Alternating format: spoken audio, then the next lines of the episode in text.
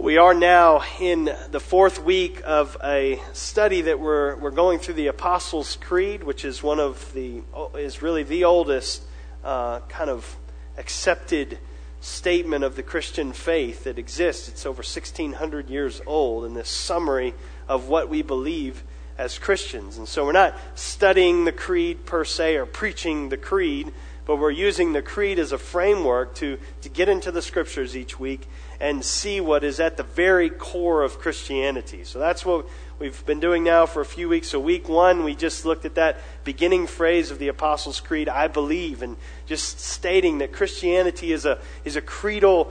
Uh, is a creedal faith, a creedal religion. It's, it's based upon I believe, not I do or I have done. And so our confidence isn't in us and our performance. Our confidence is in Jesus and what He has done. And so we rest and trust in Him. And so the second week we looked at that first statement as the creed is kind of formed by the our triune God. And so the f- second week we looked at we believe in God, the Father Almighty, maker of heaven and earth, and this glorious, majestic creator God. And then last week we looked and then we began to look at the person of Jesus Christ. Jesus Christ, his only son, our Lord. And, and so today we're looking at the next two phrases in the Creed, which continue the Creed's description of Christ. He was conceived by the Holy Spirit, born of the Virgin Mary. Now, this isn't going to be a Christmas sermon in some in that sense. It's not going to be a sermon about the Holy Spirit either. We're going to get to him later in the creed. I believe in the Holy Spirit, um, and this this isn't going to be a sermon about Mary. Um, not because we have anything against Mary, but she's not the point. Um, it's not going to be a sermon defending the virgin birth against those who are, who are critics of the Bible or Christianity. This is, this is a sermon about God. Uh, that's a good thing in the church, right? This is a sermon about God the Father uh, sending God the Son into the world by means of God the Holy Spirit to accomplish our salvation. That's what we're going to be looking at. And so there's going to be three points, and we're going to come back to this. Our internet's down, so if you're trying to get on your Facebook feed, I'm sorry. It's just not, you're bored already. It, it, um, so I didn't get the, I couldn't get slides up here or anything. But the, the three points, we're going to come to these really towards the end. It'll be sort of our concluding statements. But the incarnation is about God taking the initiative to save. God taking the initiative to save. The incarnation, secondly, is about God doing the seemingly impossible to save. And then, third, the incarnation is about God providing the inimitable Savior. And we'll talk about that in a moment. But the story of the incarnation, Jesus' conception by the Holy Spirit, being born to the Virgin Mary, it doesn't begin in Matthew, where we read. It doesn't begin in Luke. Those are the two gospel accounts that give us the details of Jesus' birth. It begins in Genesis, where we started this morning. So in Genesis 1 to 2, where we started in January, working our way through the first 11 chapters of Genesis, we see God creating. God creates everything. He creates everything in the universe, and it culminates in God creating man. And, and there's this refrain that's just on repeat throughout that creation account in Genesis 1 and 2. What is it? It's good. He created, and it's good. He created this, it's good. He created that, it's good. And, and, and He creates everything. It's good, it's good, it's good. It's very good.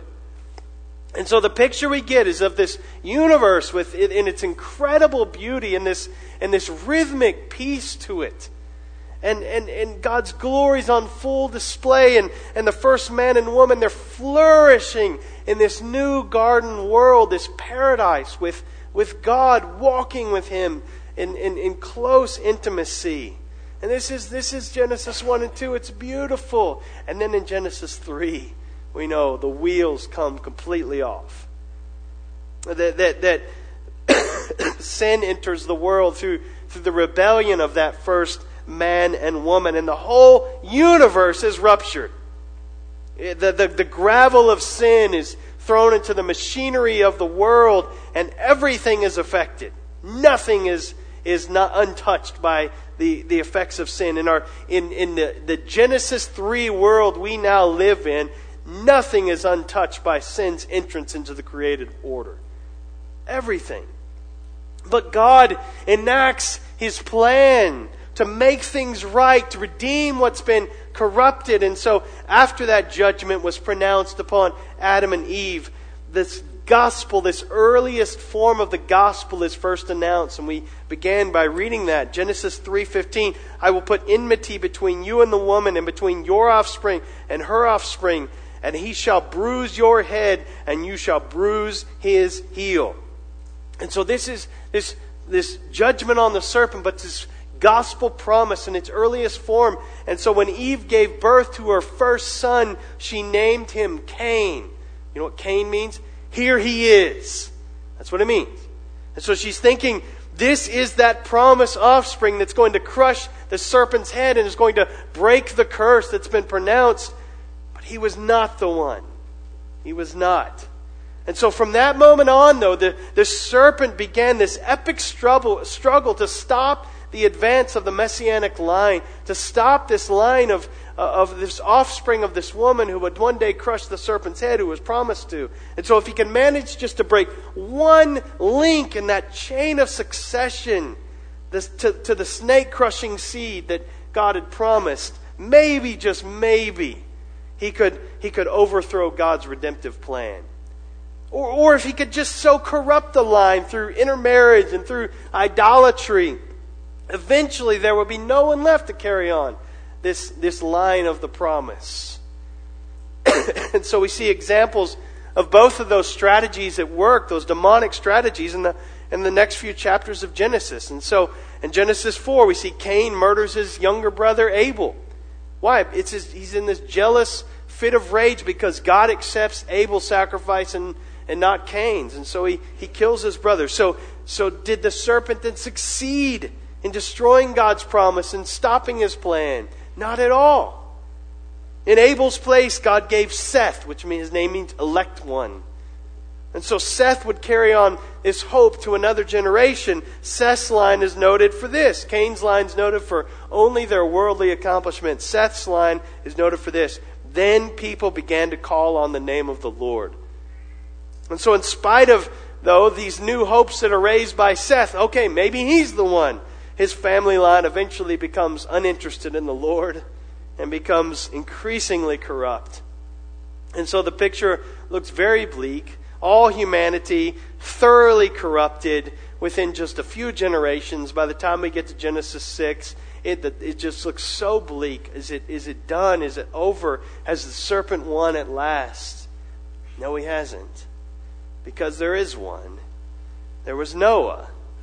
And you remember, a son of God who, who's still believing in the Lord in the midst of this godless generation. And so he's a sinner who stands before God only by divine mercy. In 7 speaks of Noah like this By faith, Noah, being warned by God concerning events as yet unseen, in reverent fear, constructed an ark for the saving of his household. By this he condemned the world and became an heir of the righteousness that comes by faith. The serpent lost another round. God's purposes stand. So after the flood, Noah's son Ham, he's expelled from the covenant family, much like Cain was. But Noah's believing son Shem becomes this heir of the promise. And God also promised that, that, that Shem's brother Japheth and his descendants, they would, they would be brought into the tents of Shem. They would be in, in recipients of the blessing of God. And so, but that line also, it became exceedingly corrupt until there's only one man left Abram.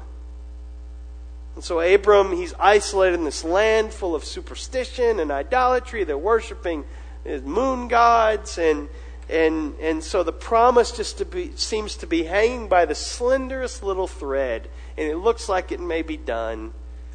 But God calls Abram out of that darkness, makes him this patriarch of the line of faith and so from Genesis 12 to 20, we see Abram, he's, he's kind of vacillating between faith and unbelief, but God shows mercy to Abram in spite of his waffling faith.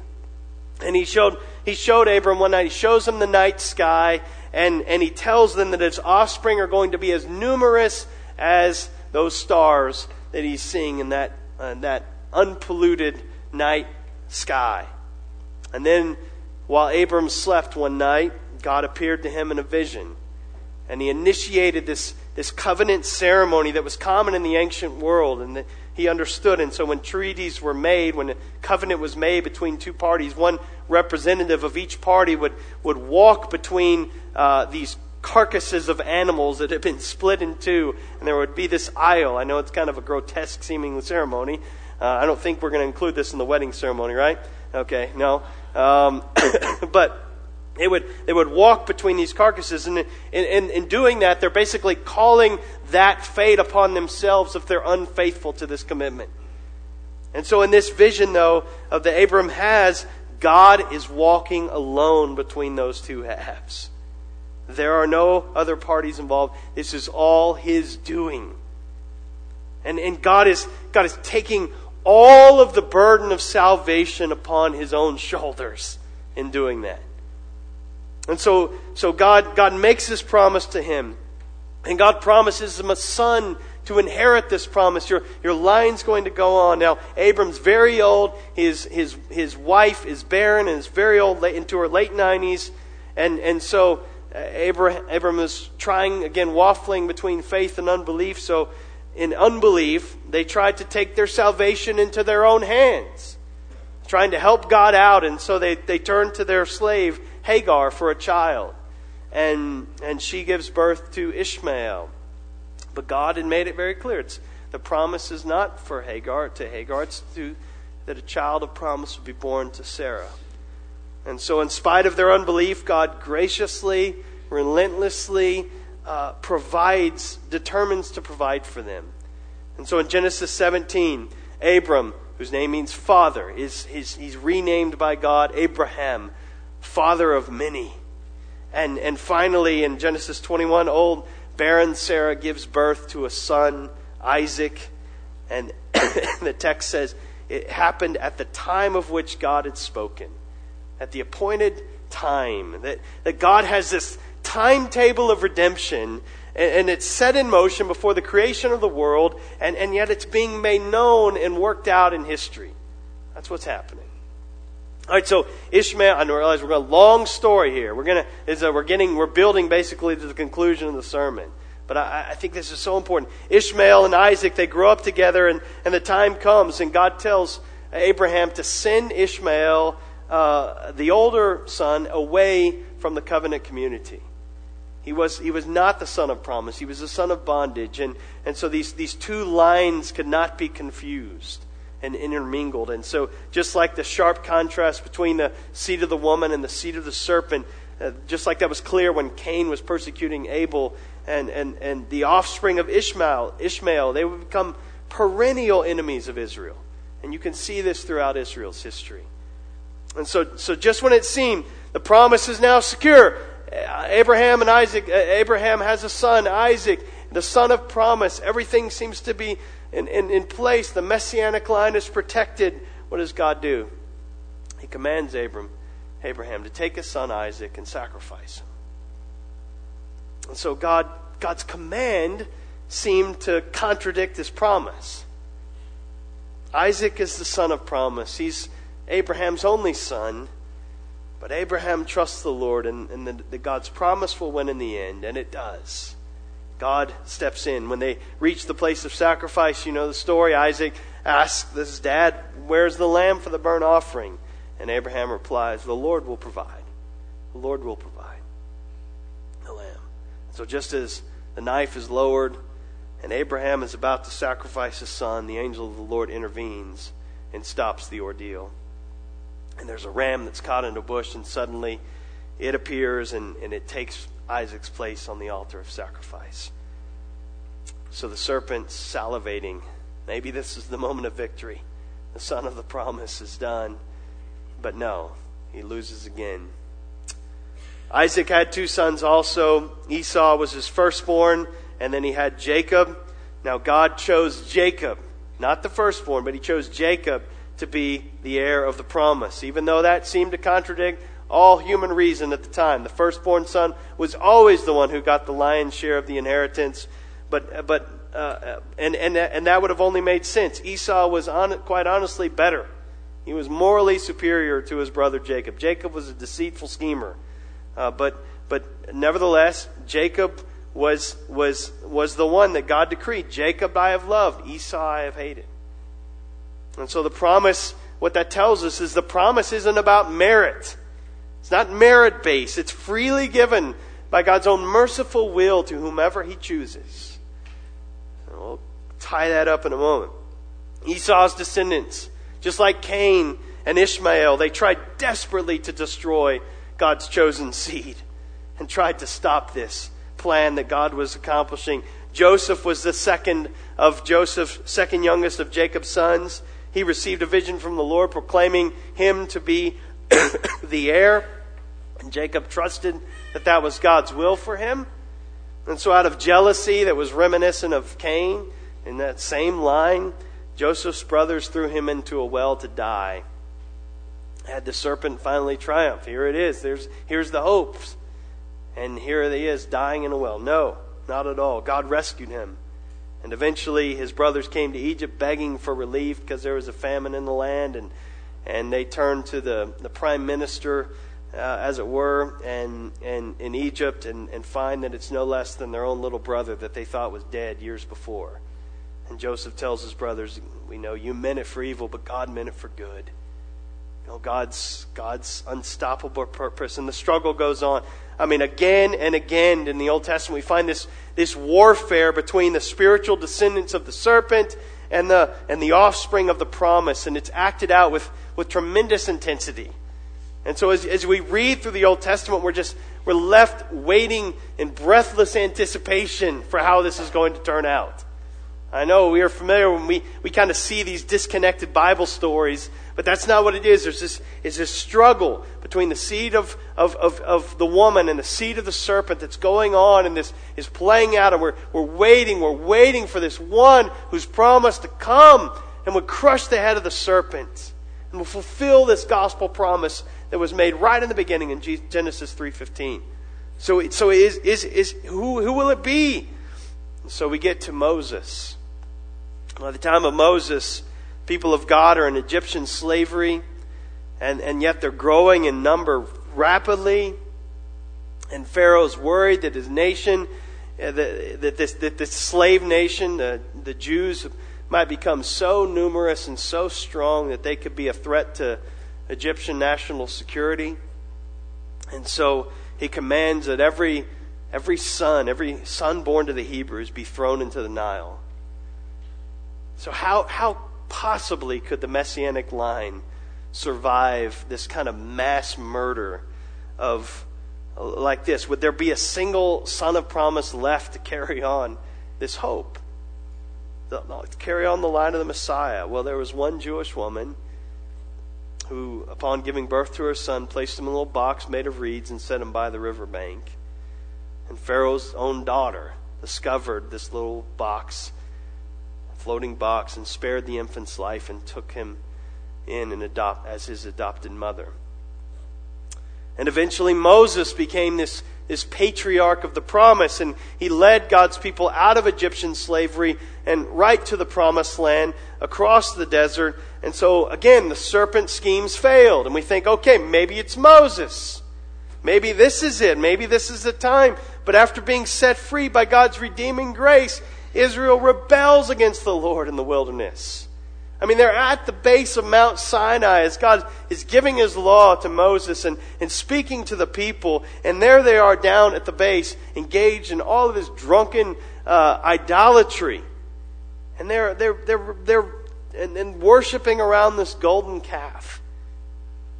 Now, so, so there's this period when they're in the wilderness and God's judging them and saving them but at the same time. He's purging a people for himself. And so God does allow Moses to see the promised land before he dies, but that's it. He just gets to see it, he doesn't get to enter it. And so the blessing of leading the people in is given to Joshua, whose name means the Lord. The Lord is the one who saves. The Lord saves. So now in the promised land, Israel's governed by judges.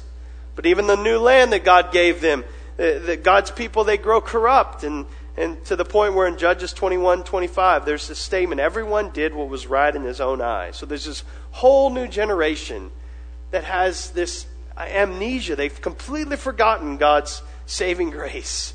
They've completely forgotten how he's miraculously delivered them out of Egypt and that he should be their only hope. And they're doing what's right in their own eyes. And just a little example of that, you have Abimelech, who was Gideon's son.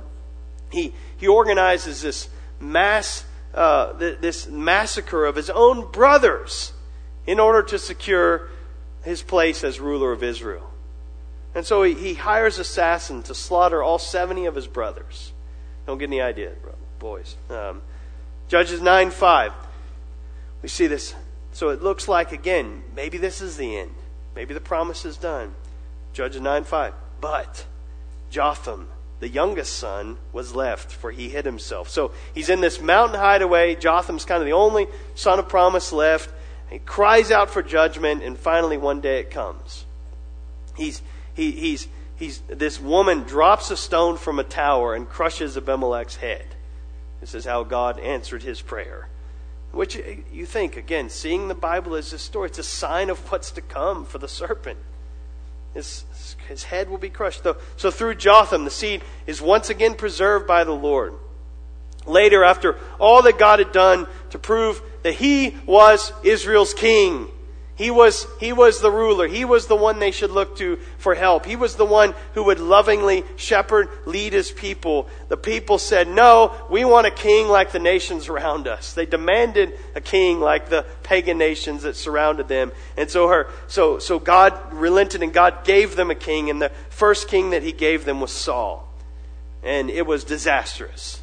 He was a man of divided loyalties and, and, and, and so as Saul was reigning, when, when young shepherd David uh, came and defeated Goliath in the big showdown there, and, and he received the approval of God and the people, and then Saul, we find out he's filled with this rage, murderous rage, and he persecutes David, the one that God has anointed to lead his people.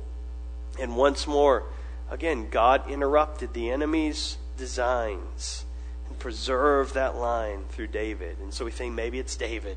Maybe he's the one.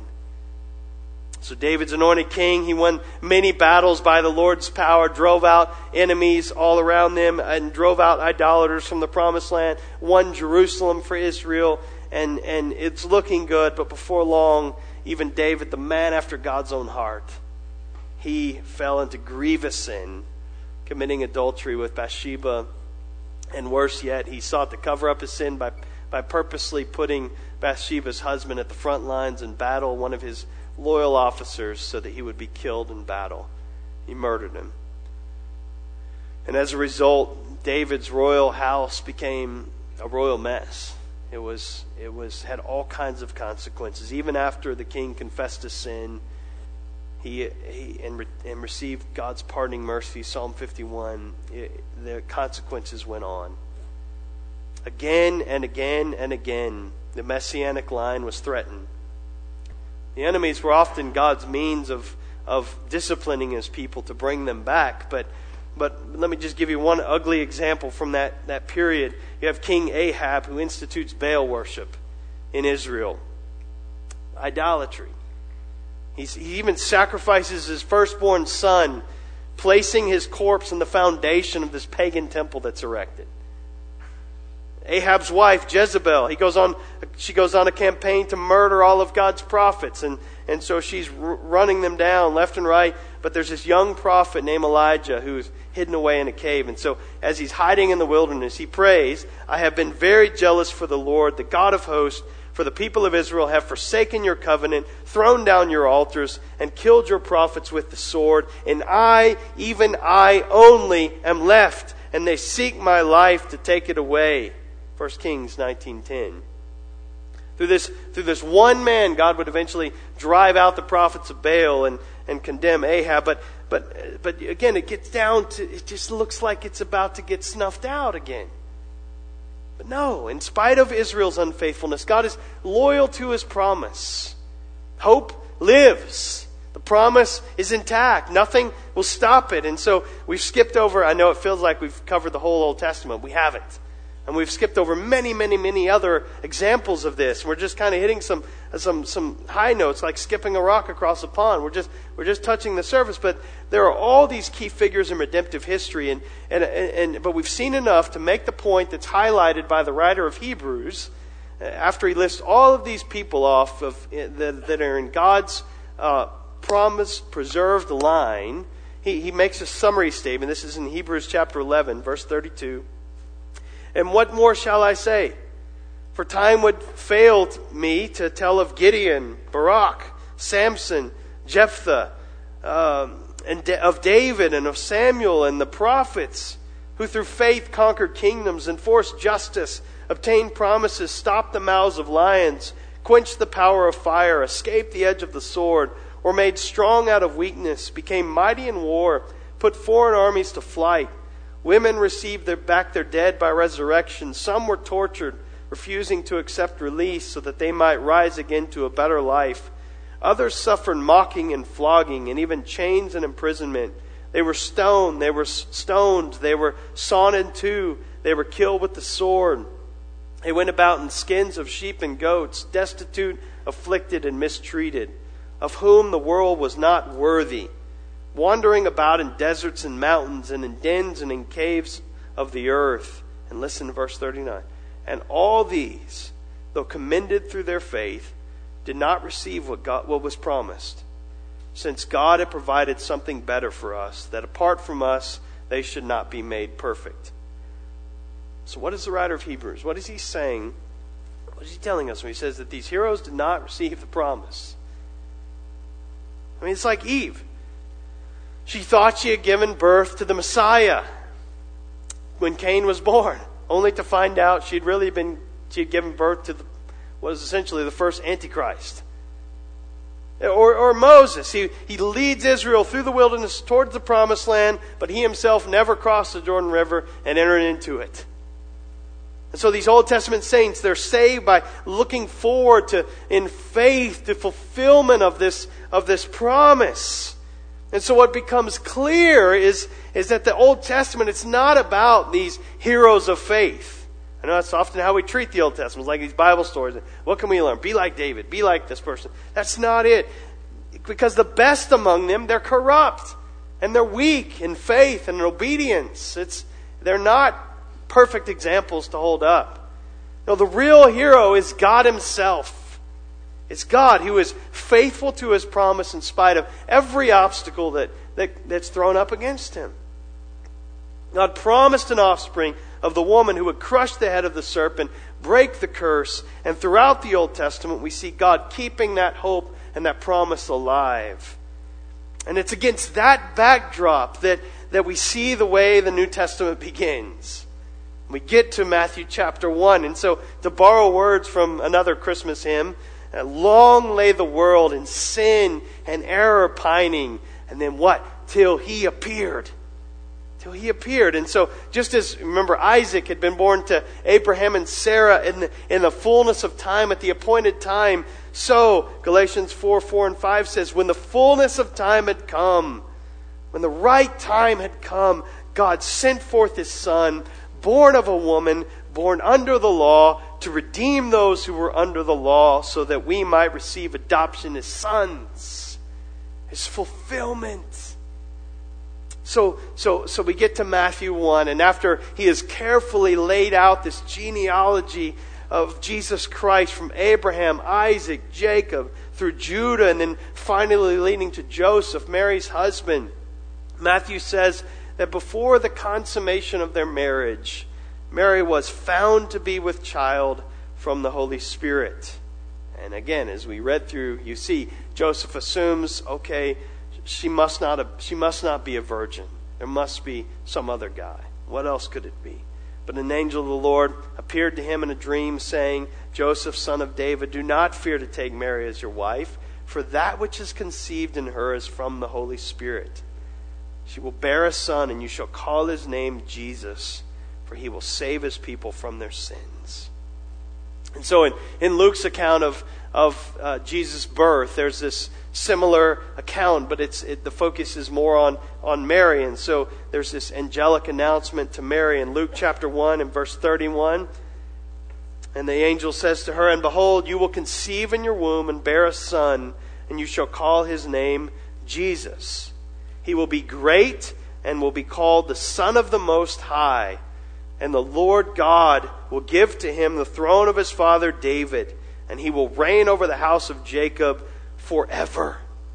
And of his kingdom there will be no end.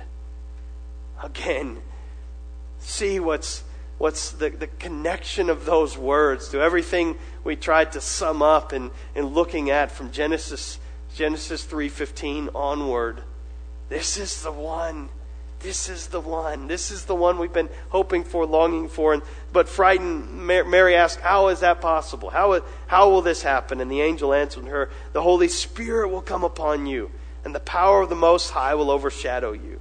Therefore, the child to be born will be called Holy, the Son of God. And so, Jesus, God's promised Messiah, the serpent crushing, snake crushing offspring of Eve that God had promised was then conceived by the Holy Spirit, born of the Virgin Mary, as we testify when we confess the Apostles' Creed together. Well, the serpent did not take that well. As in the days of Ahab, there was a wicked king sitting on the throne over Israel at this time when Jesus was born, and Herod was this really this petty feudal lord that was basically ruling just by permission of Rome. Uh, over Palestine. And so he, he gets word from these visiting dignitaries, foreign dignitaries, the wise men, that there has been one who is born who is the king of the Jews. And so these wise men, they've come from far to worship this child king.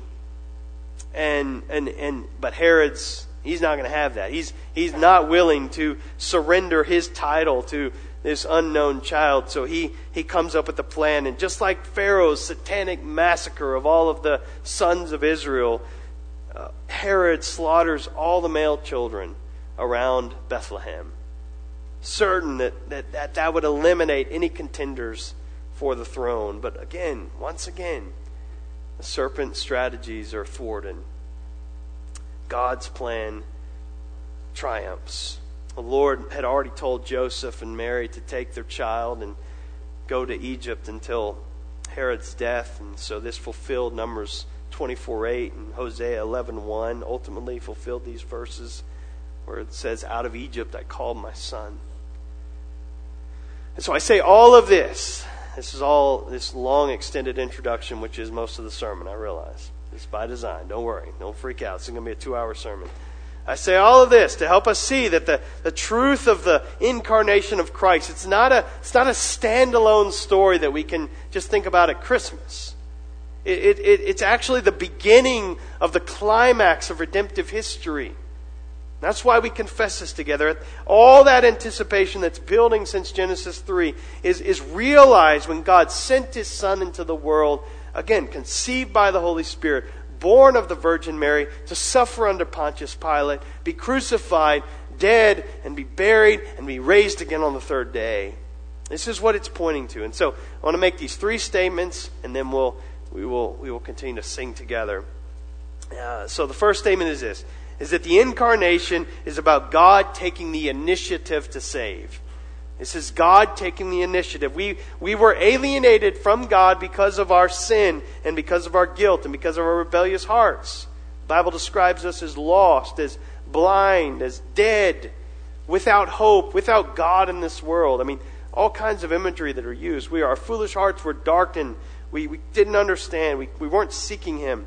But God, in that condition, God took the loving initiative to come near to us to save us when we were utterly helpless on our own. And so, without Him taking that initiative, we would be lost forever, and justly so. We were, we were so helpless. We couldn't do anything to save ourselves. We couldn't move toward Him an inch. And so the virgin birth, it's teaching us what? This glorious truth that, that goes over, over the whole of the Bible. Salvation is of the Lord. It's of the Lord. When God wanted to save the world, He had to take the initiative to send His own Son. God does it all because we couldn't do it. Couldn't do any of it. Salvation is entirely by grace. And this is what sets Christianity apart from every other religion in the world and even the non religious. All other religions are centered on man and man's efforts, and, and the focus is on man's attempts to appease, to, to, to satisfy, to find approval, to gain right standing, or to reach God by our efforts. And so you have in, in Islam, the five pillars of Islam, you have uh, among Hindus, you know, the, the, the being baptized in the Ganges River, and, and that's going to wash away your sins. You have non religious versions of this where we try to be good enough by some, some code, internal, external we, we want to find ourselves to be acceptable, to have peace. Something like that. But Christianity is radically different. Radically different. It, it is not focused on man and man's efforts, but upon God taking the initiative to redeem a people for himself. That's our hope. God is an initiating God. And God's initiative reaches this climactic moment in the coming and life and death and resurrection of Jesus Christ. God sins, the Father sins, Jesus comes, the Holy Spirit conceives and empowers. And this is incredible, incredible news for us. God has not abandoned us in our mess. He leans in, He takes the initiative to save us. And listen, brothers and sisters, listen, please.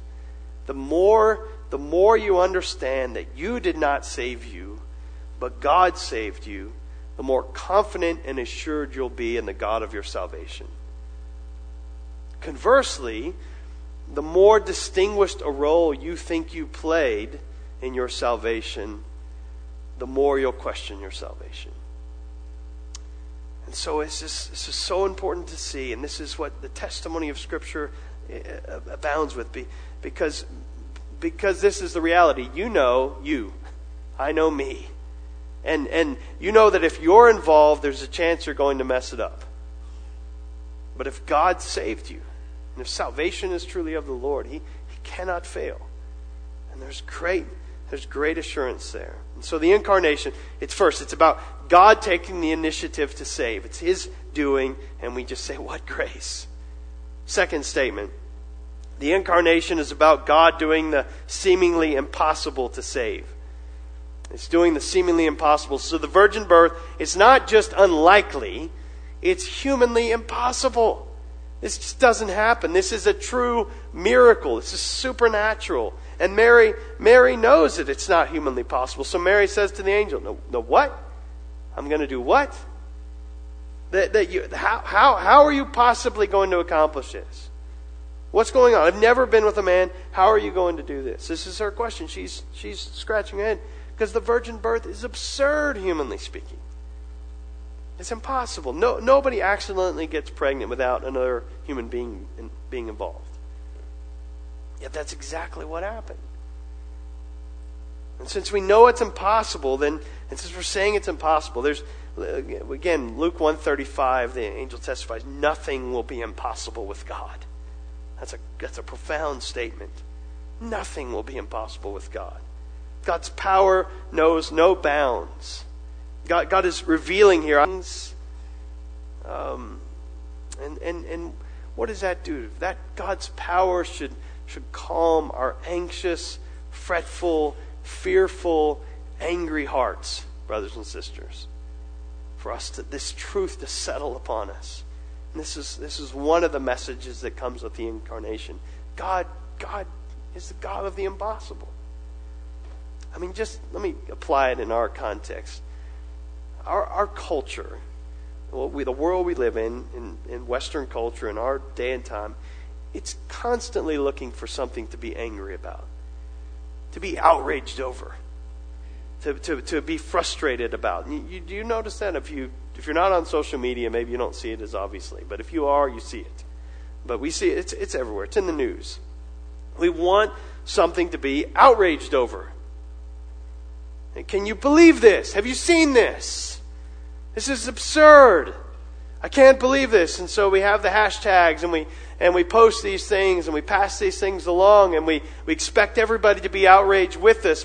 We're going to boycott this. This country's going to hell in a handbasket. You know, I'm appalled at this and, and on and on and on. This is kind of the way, the way people talk and think. And we thrive on this pessimism in our day and age. So we, we want to be very aware of what's wrong with everybody else their views, who they are, and the, their culture, everything else. And, and what is that? That reveals something about us, doesn't it? Listen, in light of this, in light of our cultural context, Christians ought to be so strangely and curiously hopeful. We ought to be hopeful people. Because our God is an initiating God, and our, our God, there, there's nothing that's impossible for Him. And so we have reason to be biblically optimistic and, and biblically hopeful.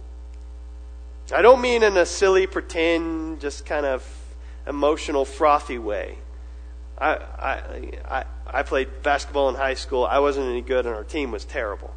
Um, so let me just get that It's not a glory days story or something like that we my senior year we moved up in a division and so we just got we did not win a district game the whole season. We beat some little farm teams in the preseason just to feel better. But we we got destroyed most games. I mean losing by 50 points that's just, just it was miserable. And yet the cheerleaders were there every game. And honestly i felt for them because you're, you're getting beat by 30, 40 points, and there's like two minutes left on the clock, and they're still cheering their hearts out, and, and you're thinking, what's the point here? Like, there's, it's not, it's not possible to come back, and you know, we can't do it. Just quit telling us we can. Um, we, we've lost, and we, we need to own it, and we need to move on. And um, I'm not talking about that kind of yeah rah rah. Um, Christianity where we, we were ignorant of the real, real difficulties of life in the Genesis 3 world. Um, this is not weak, trite optimism. I'm talking about hope and joy that's rooted in our knowledge that these things are true, brothers and sisters. Deep rooted joy and hope that understands that nothing is too hard for God Nothing is impossible for him. I mean, we, we should stand out in sharp contrast to the pessimism in the world that surrounds us. I mean, I, we're coming into an election cycle, and I mean, we're already in the middle of it. And I know some are angry and some are scared, and and you're just wringing your hands about what's going to happen. And this seems to be most people, at least the way that it's portrayed. But I'd say, what an opportunity for the church. This is not a time to be frightful as a church. This is an opportunity for the church to stand out as a community of people who hope in the Lord. Our confidence is not in the outcome of an election, our confidence is in King Jesus. And so, not to get swept up in outrage and fear, look at me, God has never panicked. God God is never worried. God is not ever wringing his hands, unsure what to do. He's never had to huddle as a Trinity and say, okay, uh, I'm not sure what went wrong, but we got to figure out how to fix this. Never. We can, nothing is out of his control. So breathe, brothers and sisters. That's true on a national scale, and this is true with whatever you walk through in your life. In Psalm 42, starting in verse 5, the psalmist David is speaking to himself Why are you cast down, O my soul? Why are you in turmoil within me? Hope in God, for I shall again praise him, my salvation and my God. I heard somebody say it like this We must learn to win the argument with ourselves. If these things are true, if, if God is this God who initiates and our salvation and has moved towards us when we were weak and helpless and unable to move towards Him, if He knows nothing of what is impossible, we have to learn to win this argument with ourselves. Inside of every one of us, there's this pessimistic, complaining, doubting, fleshly, unbelieving residue in our hearts because of the fall. And it wants to point out things that are not true. It wants to look to half truths and full lies and, and to confuse. And, and you see what David does here. He argues with himself. He argues that he argues down that part of him that is pessimistic and doubting and unbelieving. And he says, Why are you downcast, O my soul? Hope in God. Why are you buying into this? Put your trust in the Lord. And so we have the opportunity to do. And the incarnation reminds us of this. The last statement, and this will be brief. The incarnation is about God providing the inimitable Savior. I know that's a word that maybe we don't use often. Inimitable. I N I M I T A B. Table. Okay. It just means not capable of being imitated. Or this is another definition. I thought this so good or unusual as to be impossible to copy. Words, God didn't look through a stack of resumes and, and trying to find one that could accomplish his saving plan. No, there was only one. There was only one who, who was qualified. So God the Son, the second person of the Trinity, was sent into the world, uh, conceived by the Holy Spirit. The third person of the Trinity, in, Mer- in, in Mary's virgin womb, the, the God man, fully God, truly man. And so he, in order to save, he had to meet these three conditions. He had to be man. He had to represent us. An angel would, couldn't do that, couldn't die for our sins. He must share, truly share in our humanity. He must be God. He, there, there, no mere mortal could bear the infinite price for our sins. He must be innocent. A sinner couldn't die for the sins of others because he would have his own guilt. And so, because Jesus is born of Mary, he's truly human. Because he's conceived by the Holy Spirit, he's fully God. Because he's born holy, he is sinless in thought, in word, in deed, in every way. And so, thus, he is fully able to stand in our place, taking our guilt, our shame, our punishment. He could pay for our sins precisely because he had no sin, he had no guilt of his own. He knew no sin, and so he became sin on our behalf that we might become the righteousness of God in him. And so Jesus' birth, therefore, it establishes his identity as this Son of God, the promised Messiah, and our Savior. Because he's conceived by the Holy Spirit, born of the Virgin Mary. So when the angel told Joseph again that the baby Mary was carrying was conceived by the Holy Spirit, and the very next breath, again, what does he tell him to name him? Says, Name him Jesus, for he will save his people from their sins. The Lord saves. Let's pray. Father, we thank you that you have demonstrated yourself to be a God who takes the initiative in saving us and sending Jesus. We're thankful that you demonstrate yourself to be a God who does the seemingly impossible to accomplish out salvation and we're thankful that you sent Jesus, the inimitable Savior, the one who cannot be copied, the one nobody can take his place.